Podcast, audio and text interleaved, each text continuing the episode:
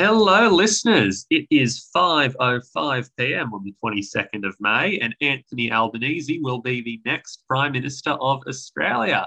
I am James Morgan, as always, here with Everald Compton, the man who, for pretty much a year on this show, has been predicting a big wave of minor parties and independents to enter the parliament this year, and a man who I'm sure is feeling very vindicated right now. How are you, Ev? Well, I'm fine, thanks. And I actually did, on Twitter and Facebook, I actually did forecast a hung parliament in my thing I put out. Now, it may not be a hung parliament. We'll have a look at that. But the thing is, it was a long, drawn-out night before there was a result happened. And so it was, probably one of the more spectacular election nights, one way and another, for all sorts of reasons than we've had for a while. But you tell me how you saw it pan out first, and then I'll give you my version. Well, what do you reckon caused Albo to win and, what have you? Look, I've been on this earth 22 years now, and for all but 6 of those years, we've had a coalition government. And for those 6 years that we did have a Labor government, I was between the ages of 8 years old and 14 years old. Now, there are people who are 26 years old, 4 years older than me, and who've only seen 6 years of Labor government in their life, had 20 years of Liberal government, Howard, Abbott, Turnbull, Morrison. And what I saw last night, what I felt last night, was hope.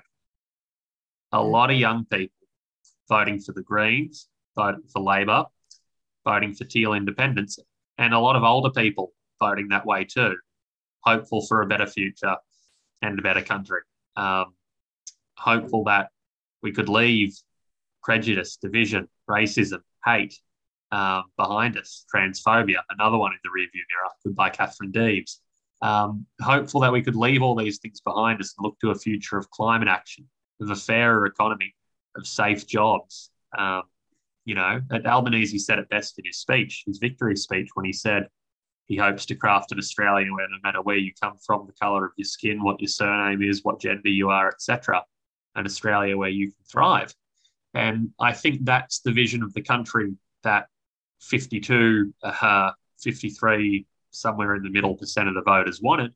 And that's a vision of the country that Scott Morrison did not want. And at the end of the day... Well, now, it's interesting that you say what the voters want and won. Well, first of all, let's congratulate Albo that he won. Yes.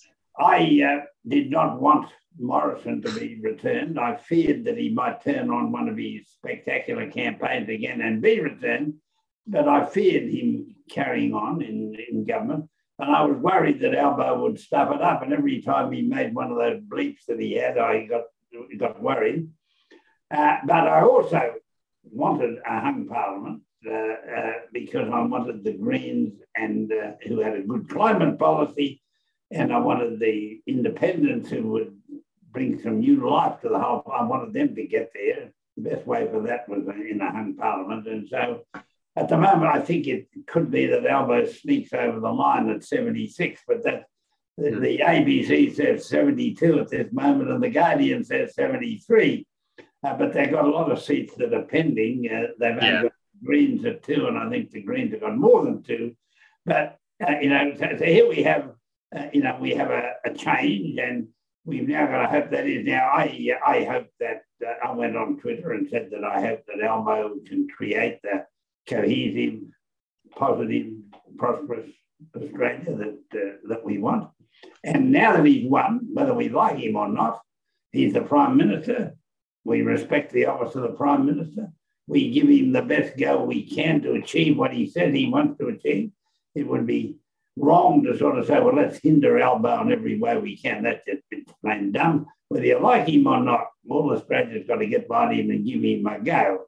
And if he doesn't work out, well, in 3 years' time, we can do something about it. So we've got an election now where things can happen. But you say that people voted, for a change, did that in various ways. For instance, both the major parties, the LNP and Labor, have got a drop in their vote from last time. The primary votes that they got dropped, the primary votes.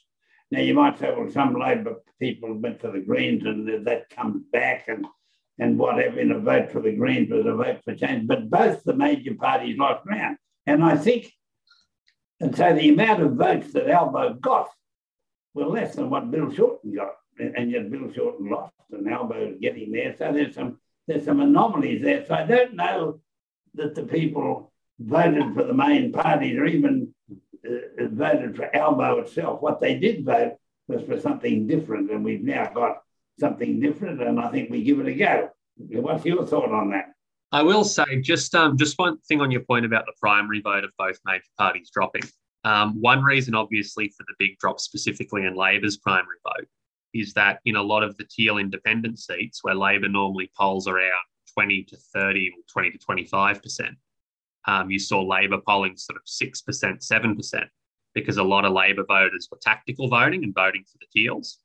Yeah. And so if you take out those seats, the sort of people tactically moving from Labor, the Labor vote winds up pretty similar to where it was in 2019, a little bit lower or a little bit higher, depending on how it shakes out. I take your point about that. But now let's look at, some of the casualties. Issues there were.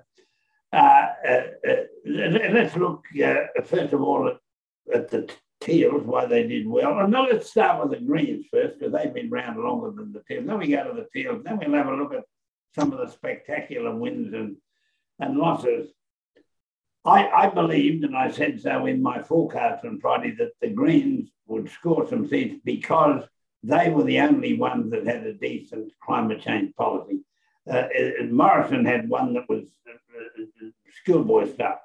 Albo just did enough to put himself ahead of Morrison, but made sure that Murdoch didn't hit him too hard. And so the Greens were the only one that went in with that show. And as soon as that happened, I said to myself, the under 30s vote, which the pollsters always seem to ignore anyway, the under 30s vote, where the young people are the ones passionate about climate change, that they're going to go for the Greens real big. And I think that happened because even, at all the seats across Australia, the Green vote went up, even in the ones that they lost. And so I think that the fact that the Greens got where they did was that young Australia said, we're going to do something about climate change. And so it happened. Do you see it that way? Well, yeah, no, you're entirely right. Like, Labor abandoned some of their more progressive 2019 policies, such as the getting rid of negative gearing, such as the getting rid of franking credits. They've replaced them with different policies, of course, like, the home to buy shared equity scheme with the government, which I think is a good scheme. But it's undeniable that Labor has, they also dropped, at least for their first year of government, a review into the unemployment rate, for example, the unemployment welfare rate, for example, which is another policy. So there was a shift to the right in the Labor Party. Greens have said, yoink, we'll take that. The Liberal Party lurched to the right. The Labor Party shifted a little bit to the right to try to pick up the voters disillusioned by the Liberals' lurch to the right. And then when Labor shifts to the right a little bit, the Greens say thank you very much, because that puts the Greens, there are disillusioned Labor voters and disillusioned coalition voters, both of whom want the most meaningful climate action, both of whom want net zero by 2030, not 2050, who are very receptive to the Greens' message. And I say congratulations to the Greens. And I'm hoping, even if Labor does win majority, which I'm hoping for, obviously, we listen to the Greens, we work with the Greens, and we stop punching left and focus on the real bad guy here. Because the Greens aren't the bad guy here. They are our friends. We should be working with them. Yeah, and now we must also, by the way, we'll now talk about the Teals or the Independents. We also got to talk about why the National Party didn't lose any seats. Barnaby didn't lose a single seat. I tried hard to make sure he did, but he didn't. But they will come to that. But look at the Independents. It's very interesting. I worked for 6 Independents in the bush, 5 in the House of Reps and 1 running for the Senate. And I put a big effort, and they were splendid people. Not one of them won. They were Independents who did not line up with Simon Holmes à Court and his Climate 200 team. They were people who said, no, we want to show that we're genuine independents and we raised our money ourselves and their own electorates, and they did. They didn't have enough money, but they didn't want to identify with Simon. Now, they all lost. There wasn't The only Teals that got up were those that Simon Holmes à Court financed and got there. So you might say, well, the ones I did were a bit naive. They should have taken the money. Well, they decided that they wouldn't, and I admire them for that. Now, they all did. The one in Calais was the one, Kate Talbot was the Hook, rather, was the one who got closest to winning. It was between her and the Nats in the end. She beat the Labor Party and the Greens and everybody. But they did win. So why is it that only Simon Holmes à Court, Bob, won? Well, realistically, it's a numbers game, right? Like, you need 50.0000001% of the vote to win, right? Yeah. And at the end of the day, the history books will show that none of the Bush independents got up. Not the one in Cowper, not the one in Nicholls, not the one in Hinkler, not the one in Rome, Susie Holt, not the one in Calais, Kate Hook. But that's what the history books will say on the surface. What the history books won't say on the surface is that Hinkler went from being a seat controlled by the Nationals at a 65-35 margin to 52-48. Cowper was another seat that went from being 63-37 Nationals to 52-48. There are a lot of seats, a lot of National seats. Casey is another one. A lot of Bush seats where, yes, these Bush independents didn't win, but they gave these Nationals sitting on 65-35 margins a heck of a fight. Because, a 15% sweep is huge. That's enormous. You only get 3 or 4 of those every election, if that. And a lot of these Bush independents, they didn't win, but they still got 14, 15% swings towards them. It just fell short. So, well, let's hope they do better next time. But the facts of the matter are that Barnaby didn't lose any seats, and they hung on one way and another. Barnaby can now say to ScoMo, well, ScoMo is going to disappear, so he says, and I presume Dutton will be the leader. They can say, look, we didn't lose any seats, and you blokes did, therefore we want more shadow portfolio, you blokes are hopeless. I think that we'll come and look at the fate of the coalition in a minute, but coming back to the Teal, obviously the Simon Holmes à Court influence helped because he was behind the scenes running a campaign. Logistics, it wasn't just them out there. He was running a campaign. And there's a reason, I think he was backing David Pocock in the Senate in ACT. And I think that David Pocock might win there. And that's, I hope he does because he's a real good bloke. But anyway, it's the whole issue of the independents. And you got to wonder when you look at it where the Teals went.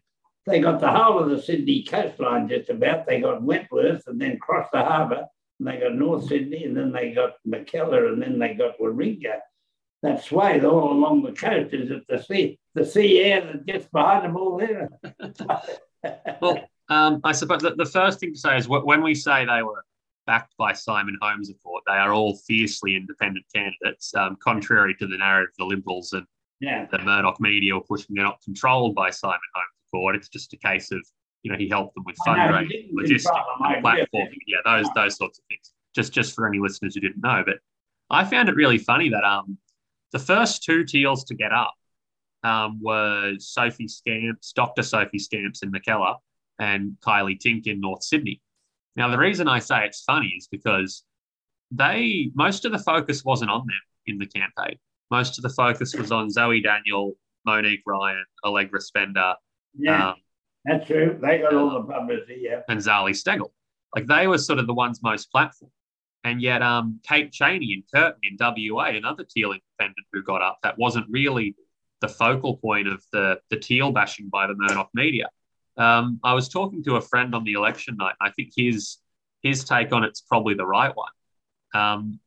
The Sophie Scamps, the Kylie Tinks, etc., though they weren't front page news every day like Dr. Monique Ryan and Kooyong was, they all, even though they are all independent candidates, again, I stress they are all independent, the way the Murdoch media was bashing them relentlessly and trying to make it out like they were all this secret cabal controlled by Simon Holmes à Court, gave them all such an awesome national platform.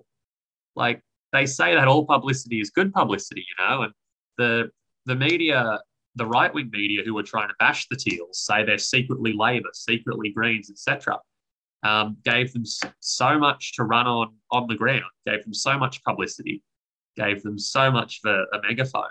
And I think the right-wing media shot themselves in the foot there, and I couldn't be happier. Yeah, well, I'm going to say it. Now we've got them there, and I think that Albo will respect their presence there, even if he gets 76. He won't say, well, forget about you. I think because he's got to handle the Greens in the Senate as well, and people like David Pocock in the Senate. And I think he will handle them more tactfully than Morrison would have done in any circumstance. But let's come to the Conservative side of Parliament. They deserve this hit, and I believe they're going to divide into two. Now, first of all, Barnaby will rant and rave about how great, and I can't for the life of me work out why anybody in the bush would want to vote for Barnaby. That is just beyond me, but that's another story. But he's going to throw his weight around now. I think what will happen is that he will now encourage the Christian right, if you want to call them, the Pentecostals that the media have been calling them. Some of them are Pentecostal and some of them not. That's a recognised religion. But I think that Barnaby will try and snare some of the Pentecostals over to the National Party. He's already trying to do that with the guy who won in Toowoomba that beat my friend Susie Holt. And there's a couple of others that he will try and get over into his camp so that he builds up the National Party numbers more. So I think we might see the Pentecostals leave the Liberals and go to the Nats. Then what's ever left in the Liberals, one might call the moderates because although there are still some who aren't on the Christian right who are still anti-climate change for reasons that are utterly beyond me. And so we're going to be left with the rump moderates in the Liberal Party, and you've got to wonder whether that party has got a future. What's going to happen when we come to the election in 3 years' time, what will happen? I think we're going to see a split in the Liberals now. And so what do you think about it? Well, I think... almost the biggest litmus test of the Teal movement will not be how they went this election, and they did stunningly, and they should all be so proud of how well they did, because they are going to be excellent community advocates, and I'm very happy that the people in those communities get someone who represents their interests instead of representing Barnaby's and George Christensen's interests. But I think the biggest litmus test of the Teals will be how many of them hold on at the next election. Not that we're talking about the next election yet, we have 3 years of Albo to go. But because you look at independents around the country, once they bed in for two terms, they're almost impossible to unseat. Yeah. You look at Andrew Wilkie in Tasmania, he could be there for another 50 years if his body allows it. Yeah. Same with Bob Katter, you know. Indi. Kathy McGowan and Indi, exactly. Zali Steggall's got two terms up, and she's probably going to stay for a long time. Rebecca Sharkey, the Centre Alliance in South Australia, she's been elected 3 times now. It's once these independents really stick, they stick for a long time because it's that community sentiment is so hard to break. I don't know his name, Ted someone or other, who used to hold North Sydney. You might remember him, some independent in North Sydney. There was Ted Mack. Yeah, same deal from what I understand. He held it for a long time. Yeah. And that's one of the reasons why they got it back this time, because I've seen it twice. It was an independent seat, and so the independent candidate Tink there did well. But out in Calair, where Kate Hook did terribly me, well, that's where a fellow called Peter Andren was an independent for 12 years. And she phoned me on Saturday to say that people were coming up to her and saying, well, we want Ted Mack, we want the Peter Andren's influence back again. And she did well, because there was an independent thought there. Yeah, and look, your friend Tony Windsor, another long-serving independent. So once those independents really bet in, they're there to stay. And these Teal independents and David Pocock in the ACT Senate too, all being very young, if their constituents allow them, they could all serve for another 20, 30 years. So, you know, not to get too far ahead, obviously. Interesting. days ahead. Now, it looks to me as if the way the Greens are going, they may get to be in control of the Senate all by themselves, that the influence of Jackie Lambie and it is not going to be what it was. And I don't know, did Senator Patrick get back or not? Unfortunately, no. No. But I noticed that Dick Xenophon hardly got 1%. All he did was muck up Patrick. But anyway, I think that it'll be interesting as to how it works in the Senate, if the Greens have balance of power for the first time. And so we've got interesting days ahead of us in all that. Now, let's look at a few of the high-profile losses. Josh Frydenberg hasn't conceded. I think I can't see. He says it's statistically possible to win, but this has not been an election where statistics have done anything, really. And I think Josh is hoping he can take away. I think that Monique Ryan has won. Now he lost, in my view. I mean, Josh Frydenberg is a long-standing friend of mine. He was a friend of mine before he went to Parliament. Selman Cowan, the former Governor-General, introduced us. And he's a decent bloke to meet socially, and he's a good friend to have. He, I believe, was, if he had not had to do economically what Morrison wanted to do, if Josh Frydenberg had his own choice as to what policies the Liberals could have had, he would have done a lot better. I think that he lost because he was loyal to Morrison, and that took him out. But he also had a very formidable candidate against him, and she really ran a spectacular, campaign. And so what worries me about it is that had Josh not lost, he would have been elected leader of the Liberals. I've got no doubt that he would have rolled Dutton. So now Dutton is going to get a free run, because you look at the Liberal Party, you can't even think of anybody other than Dutton who could lead it at the moment. They're all dopey, and so, it's you got to say, they'll be flat out find a deputy even, for it. And so we got a situation where Josh losing means that Dutton is going to leave. Now, we might look at that and say, well, thank goodness Dutton's leaving, because that'll wreck their chance of getting anywhere at the next election, and so where we go. And so Frydenberg's loss has got some implications, hasn't it? Yeah, I mean, there's that old saying, you knock off the crocodile closest to the canoe, and so I don't want Peter Dutton being the crocodile closest to the canoe, because he's not someone you want anywhere near the levers of power. I see the argument, Peter Dutton as leader is unelectable. It'll continue to ream the Libs for years to come.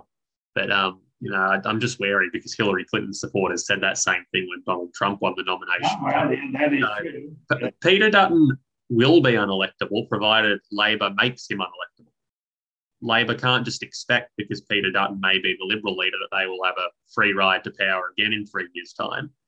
They will have to make sure they highlight all his faults, and while they are in government, they are good government that materially improves people's lives, and if they do that, they should get re-elected. In terms of a high-profile loss on our side, Peter Dutton's counterpart, Kristina Keneally, goes down in the seat of Fowler, beaten by community independent Dai Lee.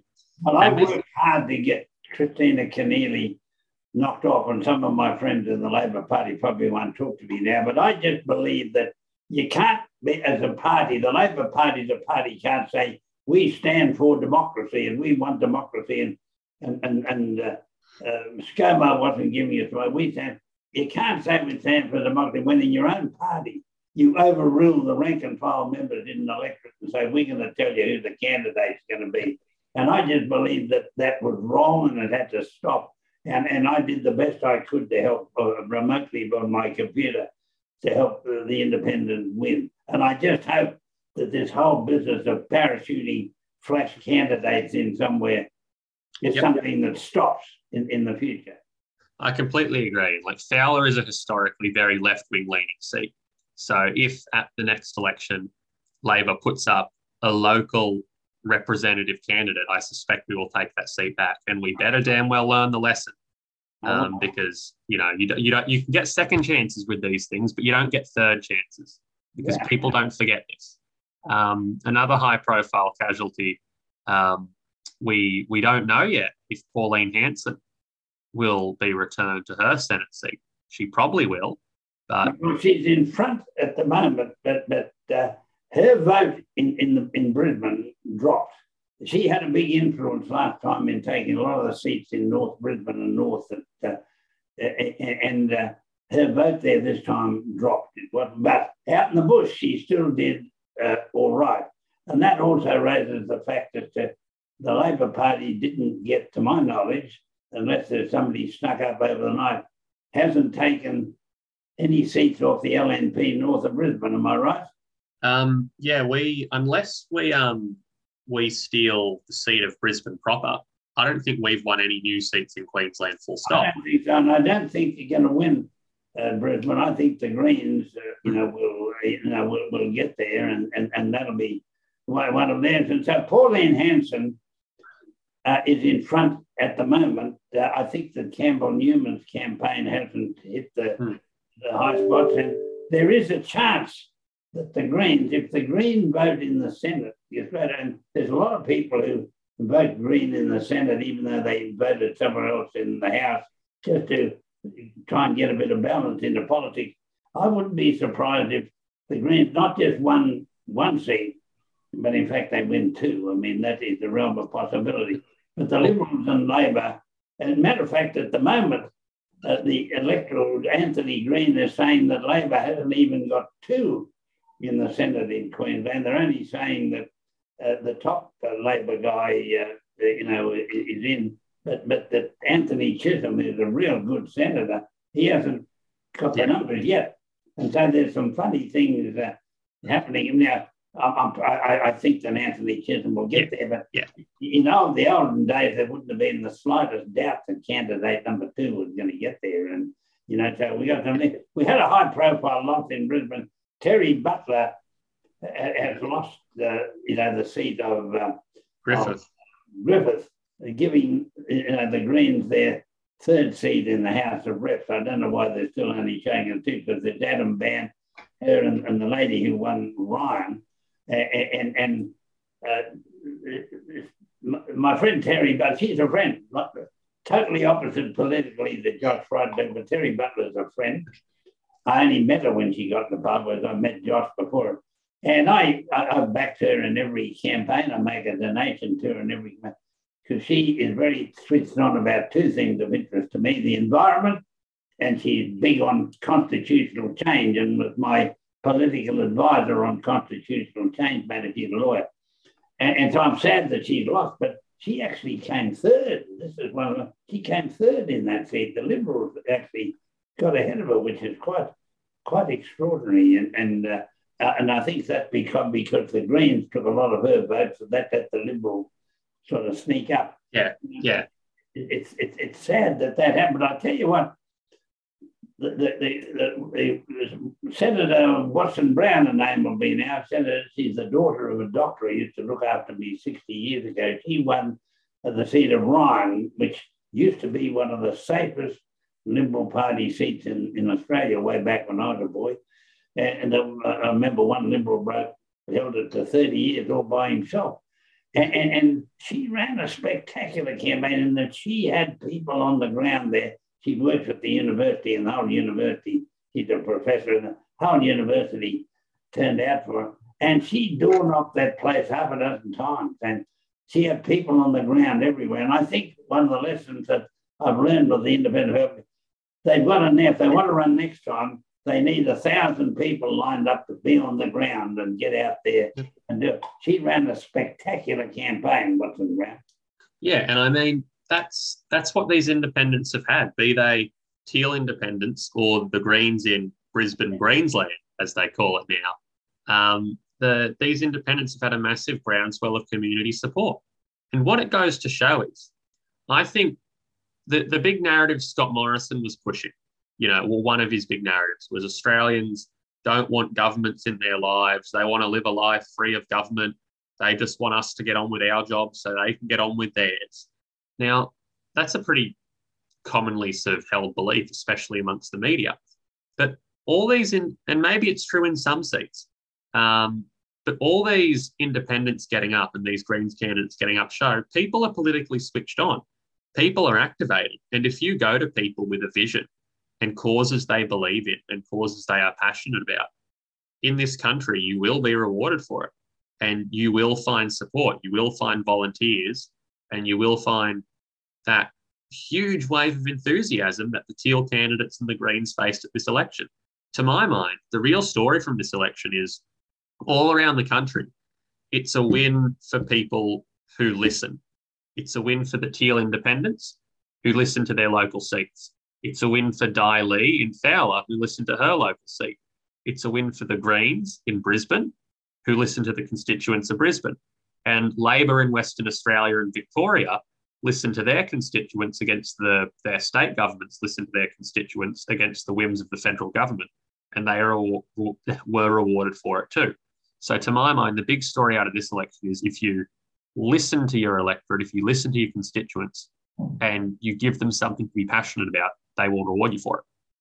Sure, well, that's good. Now, our half hour is up, James, and we haven't done our, we'll finish up with our good and bad people of the week. My good person for the week of this election is Kathy McGowan. It was the original independent who won the seat of Indi from Sophie Mirabella, and she held it for two seasons and two electorates rather, and then passed it over to Helen Haynes, who's now won it a second time. Now, Kathy McGowan has spent this entire election out there getting volunteers and getting independents to run everywhere. And she worked with me in the seats I was in, but she worked in lots of seats and she helped it. She was behind the Teals and, you know, whatever. She represents, in her private life, just getting around saying the things that you're saying, that if you believe in something and you want to run for parliament, please get there and do it. And if you get yourself organised, you can win. And I think she's my person of the week, Kathy McGowan. She made a huge effort in that regard. Who's your person of the week? I've got to give it to the 31st Prime Minister of Australia, Anthony Albanese. Be it a Labor majority government or a Labor minority government in a minority situation where they rely on confidence and supply from Greens or Teals or any mixture in between. There are a lot of people my age and a lot of people older too, who, like I said at the start of our show, have a real sense of hope for the future now. And today is not the end, of course, it is the beginning.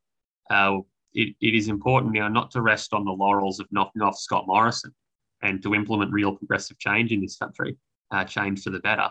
And that's where I hope we are headed. And there are a lot of people who certainly feel the same.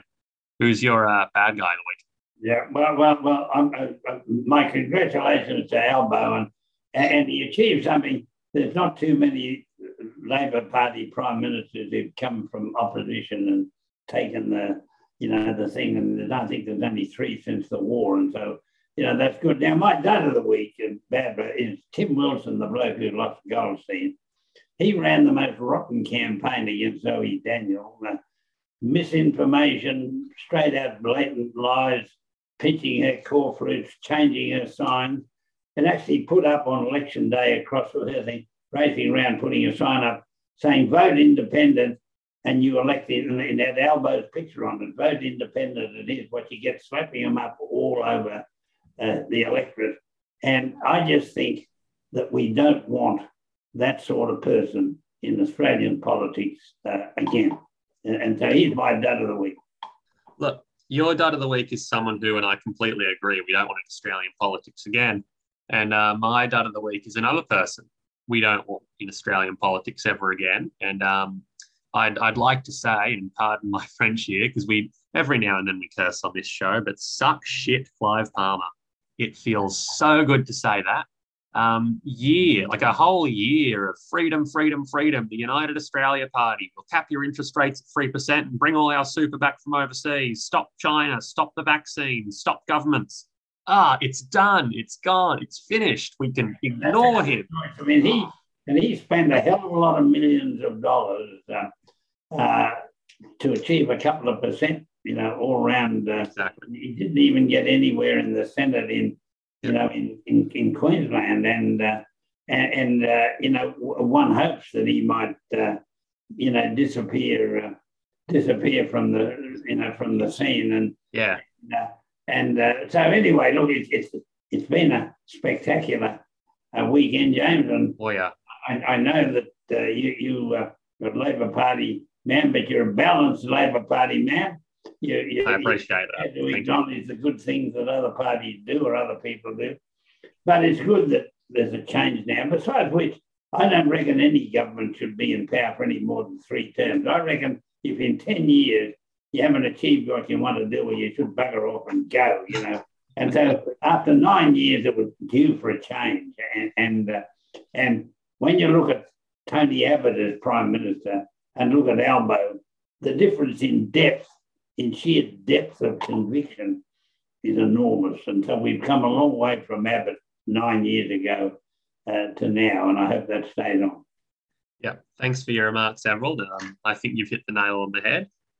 We will obviously be returning week in, week out to hold the Albanese government to account, to review all the good things and the bad things and give our terrible, dreadful opinions. So thanks for everyone listening across the campaign, and we'll continue to... Well, thanks to our listeners, and good to chat to you again, James, and we'll chat next week. Bye for now. As always, ciao for now, Ev. Thanks for listening all.